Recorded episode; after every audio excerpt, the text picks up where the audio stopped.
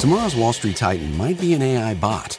40% of all open job roles in finance today are for AI related hires, and almost half of firms cite AI as a way to improve customer experiences. Find out more about the impact of AI on finance later in the podcast. The countdown has begun. This May, a thousand global leaders will gather in Doha for the Qatar Economic Forum powered by Bloomberg, held in conjunction with our official partners, the Qatar Ministry of Commerce and Industry and Media City Qatar, and premier sponsor QNB. Join heads of state, influential ministers, and leading CEOs to make new connections and gain unique insights. Learn more at QatarEconomicForum.com. Why does Natalie get the best stuff? I Again, she's Natalie Portman. I know, but I'm Kara Nortman. Like Come on. I'm Emily Chang, and this is The Circuit. They're the buzziest women's pro soccer team in the US, and they're betting that this is the next billion dollar sports opportunity. On this episode of The Circuit, I sit down with the founders of Angel City FC, venture capitalist Kara Nortman, entrepreneur Julie Uhrman, and actress Natalie Portman. In just their second season, the team is selling out stadiums, boosting the profile of the National Women's Soccer League, and changing sports culture. They've hired star players, several of whom will be playing in the 2023 Women's World Cup. In their first ever joint interview, we talk about Angel City FC's mission to transform the economics of women's sports and build a new era of soccer fandom. I also learn the signature Angel City FC chant. One, two, three, ha! All right. Here's my conversation with Angel City FC co founders Kara Nortman, Julie Uhrman, and Natalie Portman. Do you get nervous before every game? Oh, God, yes. Before a game. Okay. Before an interview, no. That- Before no. a game, I, I walk around with a trash bag. Yeah. And they're like, Julie, we prepared as much as we can. I'm like, that doesn't comfort me. yeah, yeah, yeah, yeah. No, I was wondering, like, how much does winning really matter? It matters. It matters. Yeah. It makes everything easier. And like, Yeah. it's like your kids, right? You want them to perform. They, you want them to win because it's Yeah. you just you want it for them. You want it for the fans. Like you want it. Right, right. So it's it's a lot. I don't think we've ever done this. Have you Three of not? us? Yeah. Let's let's be exciting, guys. What's going to happen? We're all pretty good at talking. We're gonna take turns. Okay. We've never done this, all three of us. Really? I mean, we've been together in lots of places, We've but done we've interviews. not done like a formal interview like this. Opening day. How does it feel? How's the team gelling? Looking to you? I'm team looking looks, at you. You're looking at me. The team looks incredible. We made some amazing additions in the offseason, including Alyssa Thompson, who's our homegrown hero, high school student from Harvard Westlake, graduating this year. But we have a sold out crowd tonight for our home opener, and we couldn't be more excited. Natalie, I've heard you tell this beautiful story. Like, wasn't it your son that got you hooked and, and also made you realize that maybe we could change how we view women's sports? We were watching the Women's World Cup, and I saw my son, who was I think seven at the time, idolizing the female players in the same way that he idolized the male players. And when I saw him, you know, wanting a Rapinoe jersey and an Alex Morgan jersey and a uh, Christen Press jersey, um, just as much as he wanted the Messi and Mbappe and Griezmann jerseys, I was like, this is a way to change culture. Like, what a different world. Of course, we know for girls it means so much to have female athletes to look up to, but for boys, to look up to women also, it's really for everyone. It's it's for all genders. I mean, this just started out as a kernel of an idea, and now you are breaking attendance records. Like, what was the spark that lit the fire that got you to start Angel City? Well, Kara and I met at a Time's Up event. Time's Up, uh, if, if you don't know already, it, which you probably do, was a, a group of women um, in va- various industries working towards uh, women's uh, equity in, in the workplace. And Kara had started the kind of VC uh, version of that called All Raise, and we met through that. And then we met some of the female uh, players from the U.S. national team and heard their fight for pay equity. It really helped us um, understand that soccer was an incredible opportunity to, to use something joyful to spread equity. Kara and I started talking about what would it look like if we brought a team to LA, and then Kara brought Julie on, who they had known each other forever, and she has been leading us since. So it's been a really group, uh, incredible group effort. Kara, you're a venture capitalist, and so you've spent years trying to make tech companies profitable. Like, what is the plan to turn Angel City into the next unicorn? Yeah, well, I, I, think we should get rid of that word unicorn at this point. All right, it's gone. Sustainable business that can keep breaking through glass ceilings and all ceilings. It's a unique opportunity in women's sports to to do that. But I think the, the, the interesting thing about sports relative to tech we talk about product market fit a lot in tech, which means you're actually trying to build to a new consumer and user behavior that may not exist. In sports, we're literally trying to put butts in seats. and so once you put the butts in the seats, every other revenue stream flows from that, right? And there's incredibly valuable rights, media rights, merchandising rights, gaming rights, all of these different rights that flow from putting the butts in the seats and people being able to follow it. So I think the really interesting about thing about women's sports and Angel City specifically is that you can get into the tens of millions of dollars of revenue even before media revenue. And so we have a plan to be the first $100 million revenue business in women's sports. And I think we're constantly sort of trying to figure out how to do the core things, put butts in seats, really bring in mission aligned sponsors while building to new revenue streams that may be even more innovative than the men's side. Yeah, well, that's the point, right? You've got this ownership group filled with all of these powerful collaborators, mostly women. What kind of energy do they bring to the table? Like different than a traditional male owner? It's incredibly different. It's a majority female ownership group, and we've all come came together because we wanted to drive to equity truly. We had a larger purpose in building Angel City, which is true equity. And for players, that's pay equity, but it's viewership equity, it's media attention, um, it's butts and seats. And so we realized the importance of using our platform and our voice to draw attention to something bigger. And then the vehicle that you come together is something joyful and fun and competitive which is women's soccer. And in this case, women professional soccer players in the US are the best in the world. It is an incredible product on the pitch. So when you participate with Angel City, when you join us, not only are you driving to equity, but you're also celebrating these incredible athletes and giving them an experience they deserve that they haven't had before. Do you feel the culture changing? I mean, it takes generations to build serious fandom, and you've done it in like a few years? Oh, I mean, that's the thing about this that's so special, and you'll feel it tonight the electricity. It's like these joyful movements where if you look in the stadium tonight, it represents Los Angeles. It's, you know, it's pretty equally male, female, black, white, brown, gay, straight. It's, it's like, it is LA. And so, again, it's one of those things where I, I, always talk about sports as socially acceptable tribalism. Yeah. And like the highs and the lows, but you sit next, like you have a Democrat and Republican sitting next to each other, may not even realize it, and they're hugging each other. It has, I think, for me personally, as someone who's kind of been passionate about gender equity, I think as we all have our, our whole lives, this it's a place where diversity in the investment group, in the C-suite, in the coaching staff is driving outcomes. It's driving enterprise value. People are showing up to um, to women's sports, women's soccer, um, but many women's sports as much out of joy and even greed as they are. Like it's as much carrot as it is stick, and I really firmly believe that joyful movements is a much faster way to prove the DEI case than anything else, and it's seeing them hand in hand is yeah. making change. You've got Christen Press, who of course is a huge soccer star. You talked about Alyssa Thompson, the high schooler. Tech people love data, sports people love data. Julie, how are you building the team to set it up for success using those building blocks? Yeah, I mean, we want to build a winning team, so we want to find the best players in each position. But we also care about building a diverse team, about building a team that's relatable, that's reflective of our community, that are Los Angeles, so you can come see your favorite player that may have played at your high school or played at your college. That's important to us because it's about building community and a sense of belonging.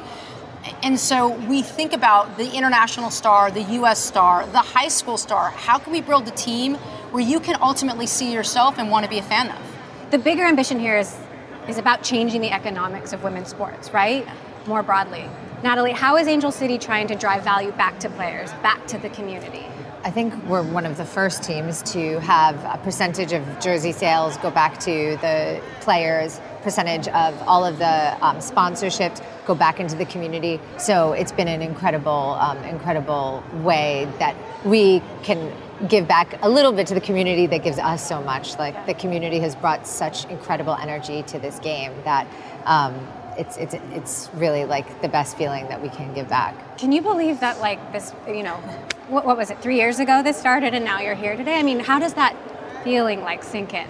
It's, it's takes a while to sink in. I mean, it's been a movement right? Every single day we've been building and adding to what it is we're doing, and we've been doing it with the community. And so every day the fandom and the audience, and the support has grown, and I think it's really propelled us to where we are today. Um, because we care just amount of, we care just as much about the product on the pitch as the impact we make in our community, and we lead with our values, which is what brings us all together. The game has been changing slowly. I mean, huge milestone, obviously, the pay equity settlement between the women's and men's national team. Does it feel like the game is changing?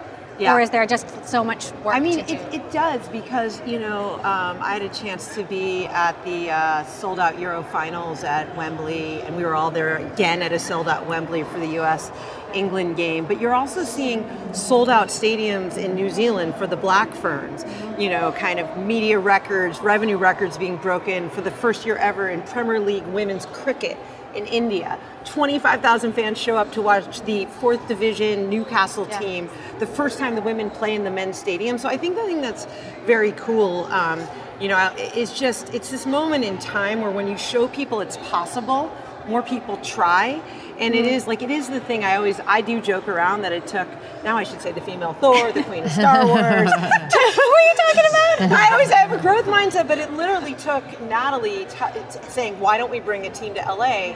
And initially I was like. That sounds really hard. and she said, Don't you know how to do these things? And I'm like, I, Yeah, but you need X, Y, and Z. You need a stadium. You need, you know, investors. You need a president. You need all of these different things. And but what the reason I think it's changing so quickly now is because the world has wanted it for a very long time. Yeah. And, you know, I think we hit the market in the right way, and there's continuing to be examples set as to why its possibilities and all the different ways it can show up in different cities and countries.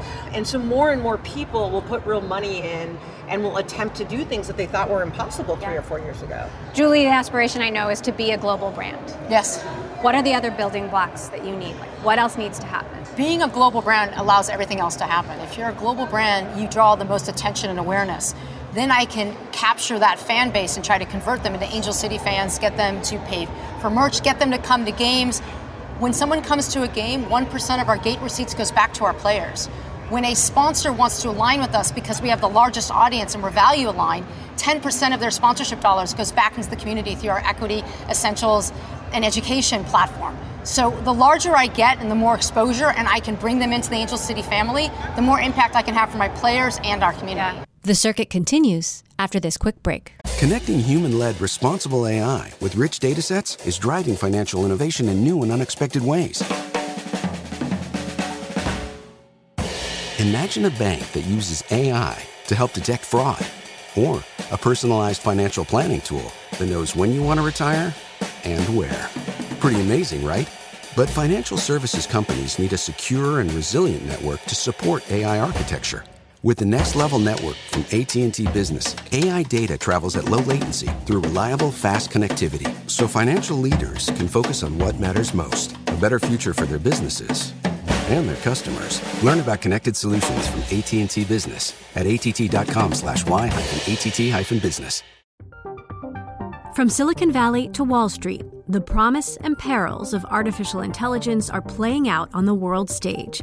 But what will the next phase of AI adoption look like? Which companies from big tech to startups will dominate? And where do the risks and unintended consequences lie? I'm Emily Chang.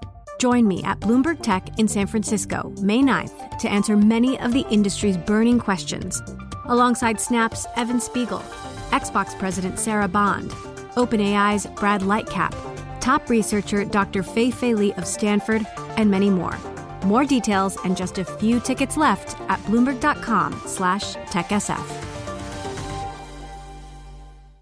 Natalie, I've heard you talk about Times Up and how until Times Up there was this sense of women always competing against each other, but you learned how to compete as a team, as a team of women.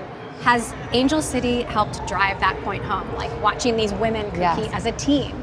Absolutely. I mean, the model of having a team where every woman's goal is the whole team's goal, yeah. Uh, that reflects into what we strive for as women working together. Yeah. And it absolutely, it's like the perfect model for, for girls and women to learn from, to see all these women like jumping on top of each other when one of them scores, you know? Yeah. And, and it's how we all try to support each other too. Yeah. Kara, you're launching this new thing, Monarch Collective, I believe it's called, where you're trying to help elevate women's sports and give people more investing power. Can you explain? Yeah, so it's going to be a dedicated pool of capital to invest in women's sports teams, leagues, and very specific rights based adjacencies. We think it'll be the first of its kind that's exclusively focused on women, but hopefully there will be many more that we collaborate with and help put in business and work alongside you know the men's funds which is if you bring the right kind of coalitions into the investment group that rep- represent that community and represent different skill sets and you bring over playbooks from teams that are working in women's and men's sports we you know we can hopefully drive more outcomes more quickly across women's teams and leagues. So i have a terrific partner named jasmine robinson and we're just getting going. It's been five years since Time's Up, five years since Brotopia, you know, where we talk about the tech. yes tech. brotopia Brotopia. um, do you ever, I mean, we're talking about all this progress, but do you ever feel like it, we've, we've lost some of the progress or that sometimes things are moving backwards? I think that our path is never going to be linear. And I think for us to think that um, everything's going to be perfect and kumbaya all the way through is not paying homage to the fact that everything everything good in life is hard Yeah. and that i think honestly one of the most important things i've learned through all the gender equity work and through angel city is we all also have to be able to make mistakes be different hit Yeah. setbacks and not feel shame or badly about it we just do our best work try to learn from it and get Yeah. better and um, truly uh, i get the chills saying this but like today feels different even than last year because these women are like my sisters now and i feel like that with so many of the women that i've had a chance to work with over the last five years but with these two specifically it's just like you know you have each other's backs you Yes. let each other you know sometimes take three steps forward even if it means you take one or two steps back and i think that is the way to progress um, women need to not expect uh, ourselves to be perfect How would you answer that question, obviously, in Hollywood? Is it ever a few steps forward and a few steps back? Yeah, I think that there were a lot of great strides made.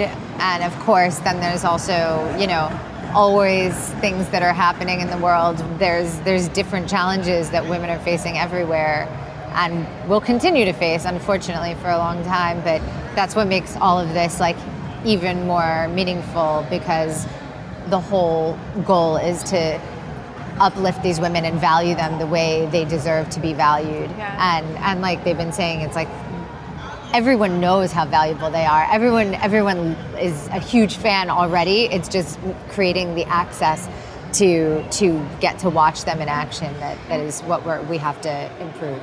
What, what's our responsibility as parents? And honestly, I'm feeling this now based on the things I've heard all of you say. Like, I want my sons to wear Christen Press jerseys and Alyssa Thompson. You know, what can we do as parents to help accelerate the culture change that we want to see? That's a great question. I mean, the easiest way is to, to watch the games. Um, you know, you can watch it at, at home or, you know, come in person if you're if you have the ability to come in, in a city where there's games. But just to watch the games, I think is like that's why it's like it's very easy and fun. you know, like it's not broccoli. Yeah. It's not broccoli. the other thing is, I mean, I learned this from Natalie and Abby Wambach and others, but um, even if you're, you know, you fancy yourself progressive and a gender equity activist, we don't realize our own embedded sexism, misogyny, whatever it is. And I think Natalie's story is really telling. I think we all feel that way. Sometimes even we just assume our kids are going to have certain preferences and they don't. It's like mm. they are growing up in a completely different reality than we are.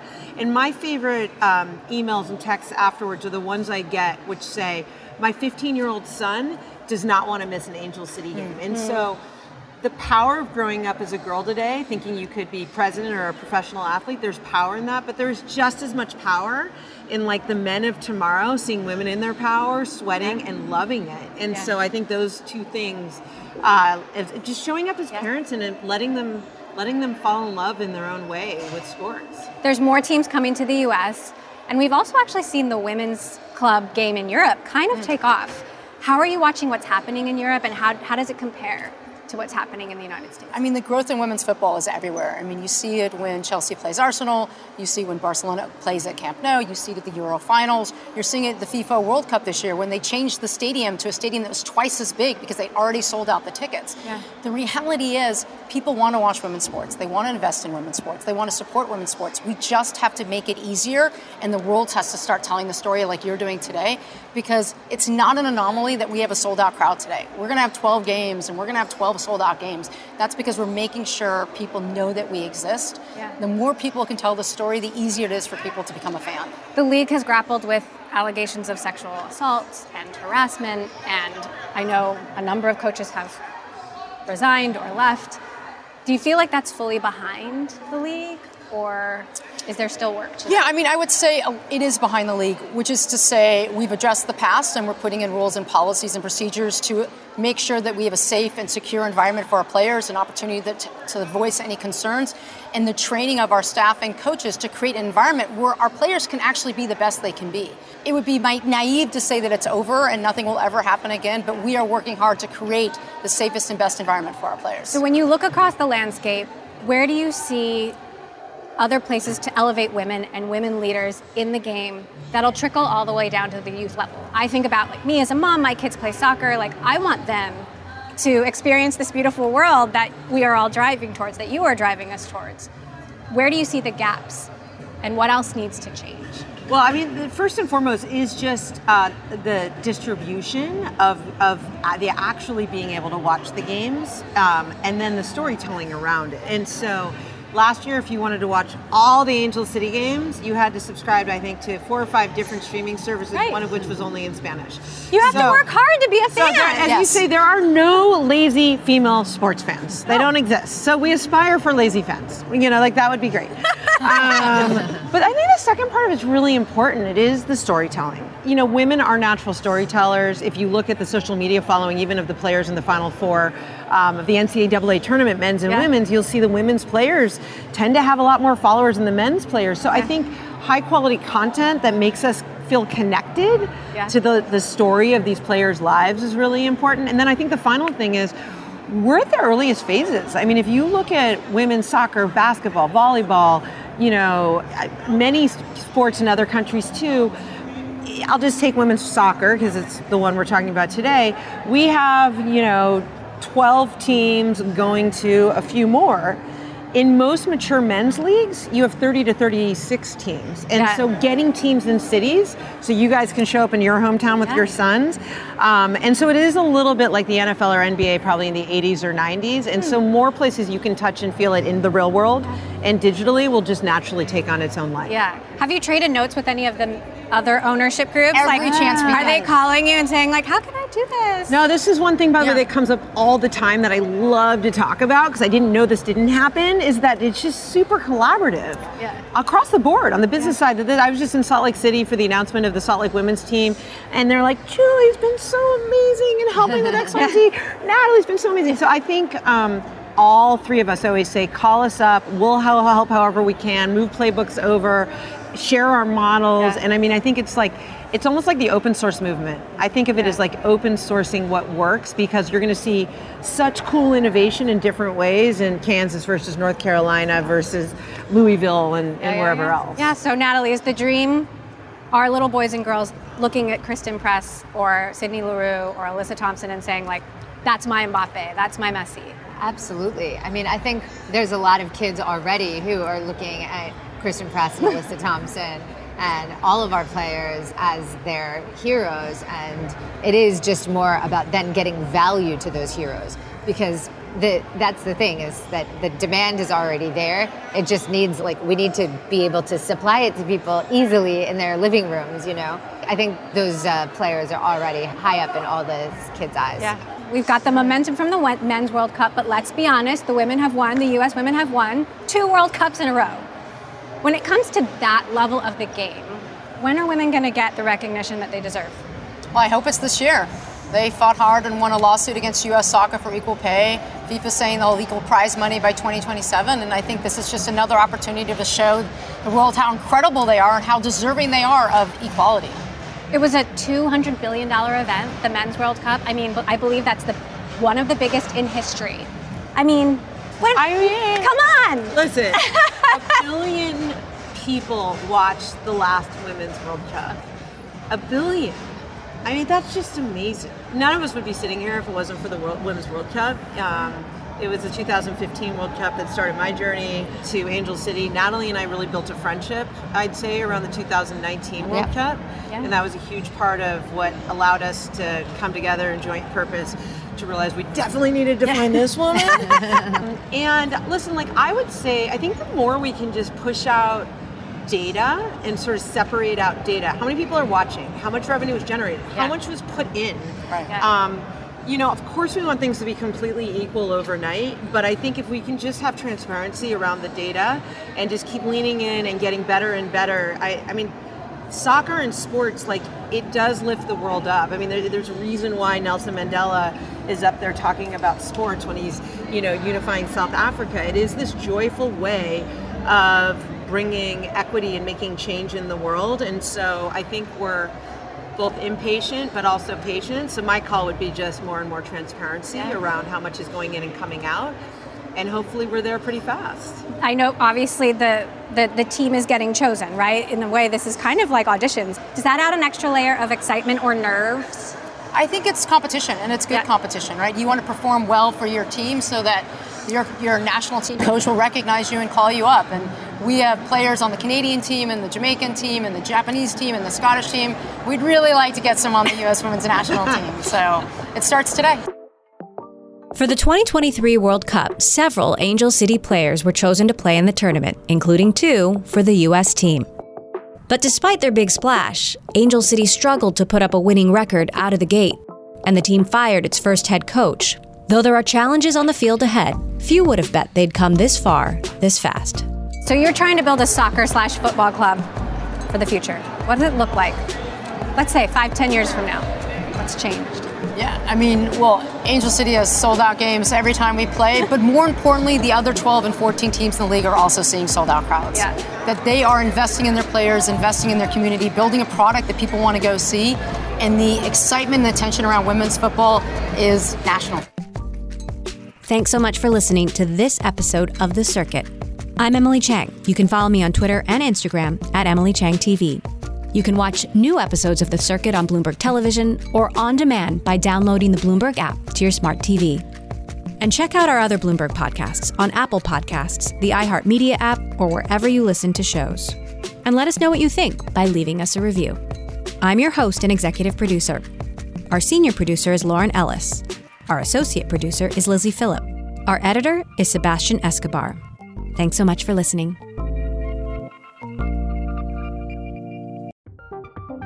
From Silicon Valley to Wall Street, the promise and perils of artificial intelligence are playing out on the world stage. But what will the next phase of AI adoption look like? Which companies, from big tech to startups, will dominate? And where do the risks and unintended consequences lie? I'm Emily Chang.